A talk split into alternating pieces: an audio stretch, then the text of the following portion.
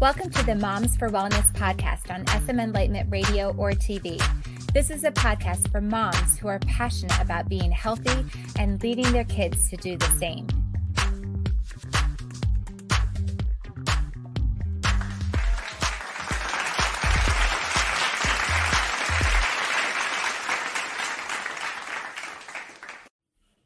Welcome back, Mama. It's great to have you here. And today you might be pretty surprised and even disagree with me about today's topic. So, today we are talking about three surprising ways to improve your child's health. And some of the actual things might not be that surprising, but the impact that it has on your child might be the surprising part, or it might be the actual specific thing. But we are moms for wellness, and we are all about improving our personal wellness and improving our children's personal wellness, and which overall improves our family's wellness. So today we are looking at three surprising things that we can do to help improve our child's health. Okay, so let's jump in. Number one, going right in for the jugular here cut out or greatly reduce milk. All right, I know, I know, I know, I know. I'm starting out with a controversial one. Some of you might have clicked off already, but those of you who are still with me, hear me out, and I would love to hear your um, impression about it. Um, but one thing that I think that our generation has been is duped. I feel like we've been duped. The things that I have been learning are new to me but not new in general, which is why I want to share it with you because it might be new to you. It might be a different perspective that you have not entertained, that you have not even really thought about. Um, and if you are still with me, hopefully you are willing to entertain it and hear me out and hear what I have to say. And it's just interesting because I was sharing some of these things that I'm about to share with you um, with a friend the other day, and she was shocked. She was definitely curious why she hadn't heard these things things, why different people, like doctors and different people, didn't discuss various things with her. And, you know, all I can do is shrug. I think it's a combination of reasons, but I'm not going to focus on that. Instead, I'm going to focus on what it why it is beneficial to cut out or just greatly reduce milk in your child's diet because I know it's countercultural, it's counter what we've always been told. Okay. So, reason number one is so have you ever actually stopped and thought about this? And I I venture to say maybe no because it's just what we do. You just you just kind of keep doing the thing. You don't really stop and think about it, right? But why are we drinking another mom's milk? Humans are the only ones who drink another animal's milk. And I thought that was a fascinating thought to ponder. Cow's milk is designed to help the baby cow grow as big as possible, as fast as possible. So think about that when you are giving cow's milk to your child. Okay. So just really stop and, and ponder that and, and, and think about that. Okay. So the next thing is what does milk have that you can't get from anywhere else? Answer nothing. There is nothing that milk brings to the table that you can't get. All the nutrients, anything that is said to be in milk or that is in milk, you can find it in other sources. So there isn't anything gripping and necessary that only milk has to offer. So you can find those replacements in other things. Okay. The next thing is the concept, or, or, not concept, the issue of lactose intolerance. So, approximately 36% of the US population is lactose intolerant. And get this up to 65% of the world's population is lactose intolerant. In fact, drinking milk is actually like a Northern European thing, okay? So, it's not a worldwide thing. So, most of the world doesn't drink milk and are getting along just fine. So, why do we? Why do we drink? So, there's something about that to ponder as well that it's not something that is happening all across the world, that is universally done. The next one has to do with broken bones. So this is fascinating and this totally flies in the face of what we have always been told. But there are multiple studies that show a correlation with people who drink the most cow's milk have the most bone fractures.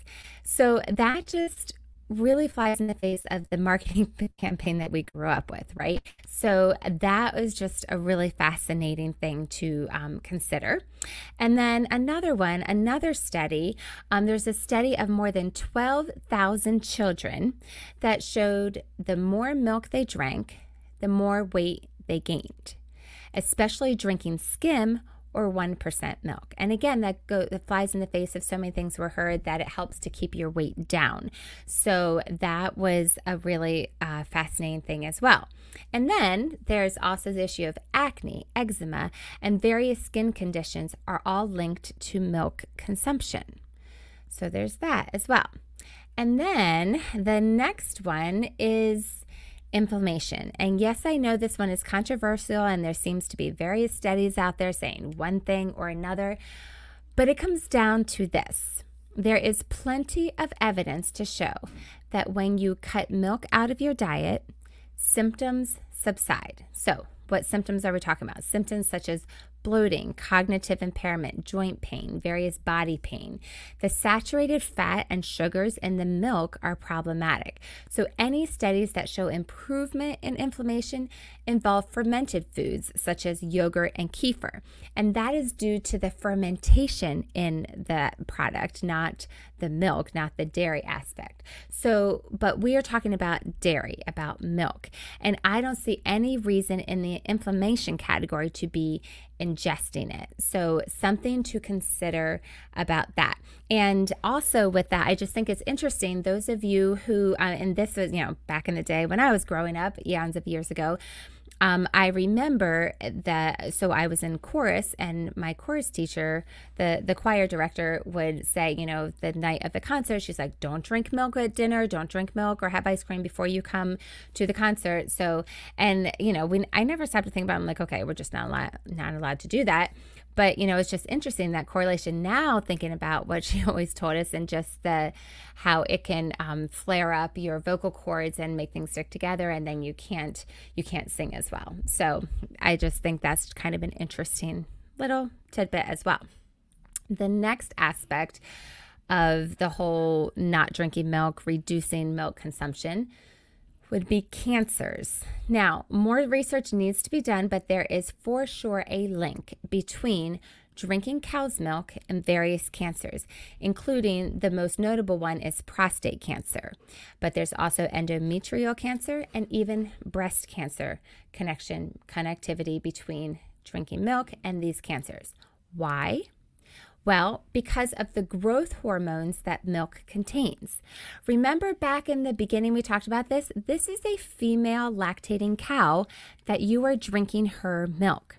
Her hormones that she has produced to help grow her baby cow into a strong, large animal. Okay. So that's what this is. That's what we are drinking. That's what our kids are drinking. So there are risks to us as humans ingesting these hormones. And remember, Cancer is a disease of abnormal growth. So, the more that we introduce abnormal things into our bodies, the more opportunity we give for abnormal growth to happen. Okay, so that is a very notable one, is the connection with cancer.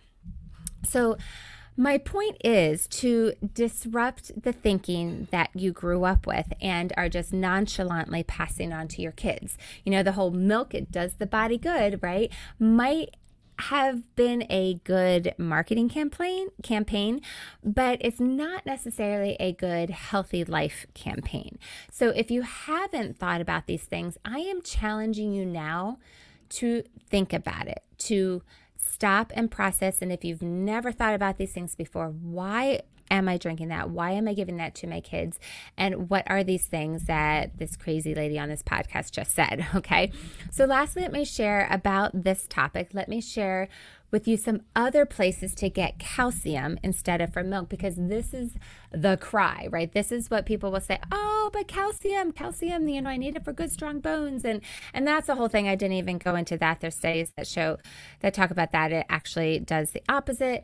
But um but calcium, that's one of the main nutrients that is the reason why people drink milk or um, the reason that is given to drink milk. So let me propose to you other places to get that calcium. Okay. One category is in leafy greens. Okay. So we're talking kale, spinach, collard greens, and broccoli. Broccoli is a very normal thing that a lot of people have at their dinner table um, as one of the vegetables. So that's a great source of calcium. And then there's the category of nuts and seeds almonds, sunflower seeds, sesame seeds, flax seeds, Okay, so those are great sources of calcium. And then in the fish category, we have salmon and sardines. I know sardines aren't as common, but salmon, great source of calcium. Then in the legumes category, we have kidney beans, chickpeas, chickpeas, white beans, lentils. And then the fruit category, oranges. And then there's also drinks that are calcium fortified, such as orange juice. So if you're gonna have get if you're gonna get orange juice, get the calcium fortified one, okay? Or plant milk, okay? So if you do want the milk, then just replace it with a plant milk like almond milk or oat milk or um, coconut milk. Okay, so those are um, good options that are fortified with calcium and various other vitamins and minerals. Okay, so I'm starting off with a bang with a nice controversial one. Let me know what you think about that. If you're still with me, great. We'll move on to the second surprising way that you can help improve your child's health. And the second one is get your child sleep sleep. Okay. Oh, I love Tom and Jerry. That's awesome. If you are just listening, you're missing some of the things. you have to go check us out on YouTube on SM Enlightenment Radio and TV. So definitely check out our channel. Um, but yes, we are talking about getting enough sleep. Now, I don't think you would disagree with me on this one. This one I don't think is a controversial one. But what I want to share with you that might surprise you is the actual effect on your children when they have the lack of sleep. Okay.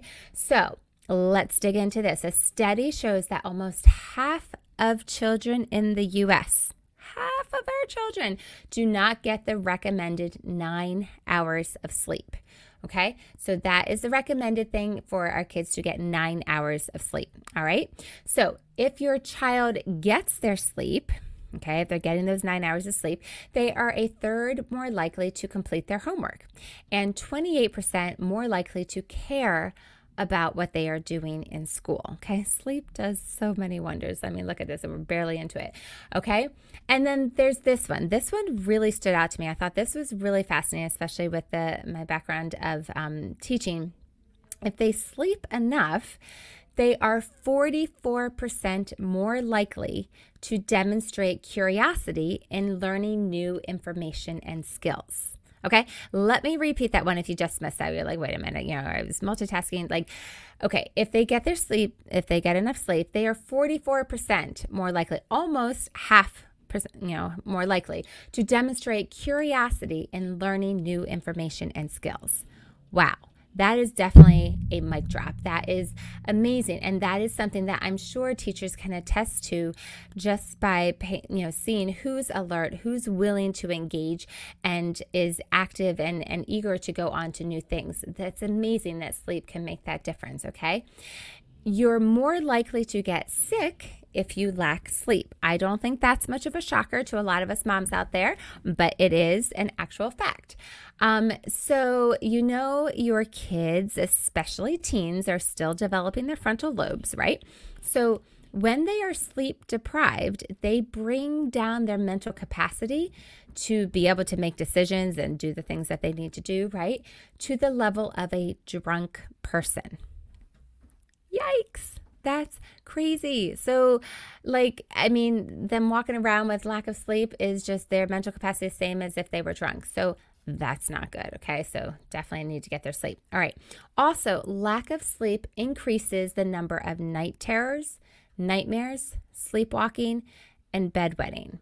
So that's interesting. So lack of sleep just increases those things, all right?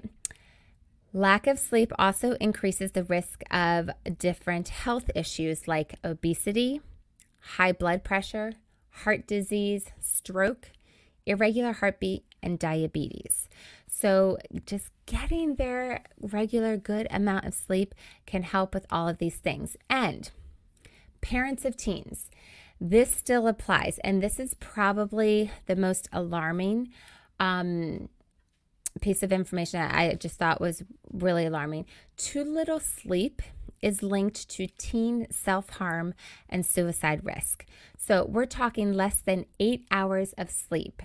Listen to this from a 2018 research letter in the journal JAMA Pediatrics. Quote, the strongest link was between mood and self harm, such that high school students sleeping less than six hours were more than three times as likely to report considering suicide, making a suicide attempt plan, or attempting suicide than high school students sleeping eight hours or more. Moreover, high school students sleeping less than six hours were more than four times as likely to report an attempted suicide. End quote. Wow. If there were ever a case for more sleep, that might be it. So, some tips of how to do this. So, remember, mama, you are the authority. You are in charge, not your child. These children have been entrusted to you for you to care for them and guide them and nurture them and protect them and keep them safe. So, setting guidelines and enforcing rules is to protect them. So you need to understand that for starters. Okay. So if you need to just go back and re listen to all of those to give you the confidence to, you know, enforce these. So, and then it's your house, your rules. So some rules that might be helpful to establishing a good nighttime routine are number one, no phones, computers, social media, etc., for one hour before bedtime. Um, and I know that might be just like, what? But, you know, just start trying to do that because here's the deal it reduces dopamine, adrenaline, the blue light, all those that are, are kicking your brain into high gear and your body into high gear. And so to help bring that down and start get ready to sleep, that's a good thing to do away with for about an hour before you go to bed. Number two, leave devices off when you go to bed and then off until after breakfast. And then the third thing is leave devices outside of the bedroom overnight. So um, have a specific spot in the house that all the phones go there, and um, that way it's out of reach, and then they are actually sleeping overnight. So those are some tips. And if you needed a reason to be firm about bedtime and sleep, there you go. You're welcome.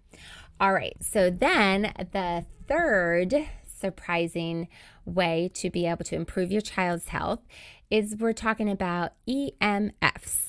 Okay. So, Speaking of devices, I don't know how aware you are of the effects that these devices and the AirPods or any other wireless headphones are having on your child's health especially their brain. So let's start with what EMF is, because you're probably like, I'm sorry, what did you just say? So EMF stands for electric and magnetic fields. So they are invisible. Yes, if you you have a great visual if you are watching along with us. So they are invisible areas of energy. Another word for it is radiation.